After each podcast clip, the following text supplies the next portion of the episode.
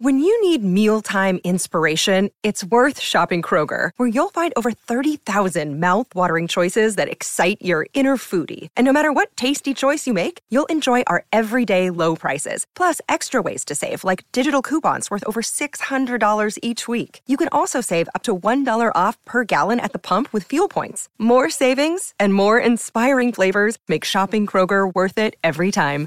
Kroger, fresh for everyone. Fuel restrictions apply. Welcome to the Altcoin Podcast, your source for all things altcoins and degen crypto stuff. I'm your host, Chad Michael Burry, and in today's episode, we're diving into the recent bankruptcy filing of crypto lending giant Genesis. And as it turns out, the Stellar Development Foundation, a nonprofit organization dedicated to promoting growth on the Stellar blockchain, is listed among Genesis's largest creditors with a claim for $13 million. But before you start panicking about your XLM position, the foundation has stated that this amount is immaterial in relation to the rest of its treasury. With $200 million in paper value of its XLM holdings, the foundation claims to have weathered the Genesis storm relatively unscathed.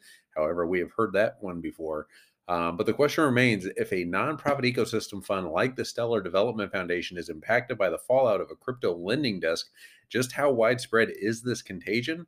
Other notable creditors listed in the bankruptcy filings include pension funds of Fairfax County, Virginia, and Moon Alpha Finance, the team behind Babel Finance, who are owed a staggering $150 million and let's not forget that Genesis is owned by the crypto conglomerate Digital Currency Group or DCG and Barry Silber, Silberman, the whole gang, who owns CoinDesk and others.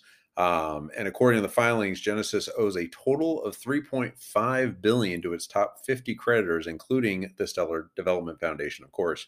Uh, so there you have it, folks. Another crypto lending giant falls, and the ripple effects continue to spread throughout the industry. But despite all this carnage, XLM or Stellar is still up 23% in the last 30 days. So the price has been pretty much unfazed by this whole Genesis debacle. So fingers crossed we might be turning things around here since, you know, this type of news used to just completely destroy us in the past. Uh, but time will tell, and we'll, we'll keep a close eye on everything that might affect our altcoin portfolios and the entire altcoin ecosystem. Uh, but that'll do it here for us today. Just a quick update on Stellar XLM. But tune in next time for more updates on this developing story and all things altcoins. You guys have a great weekend. I will talk to you soon. Bye bye.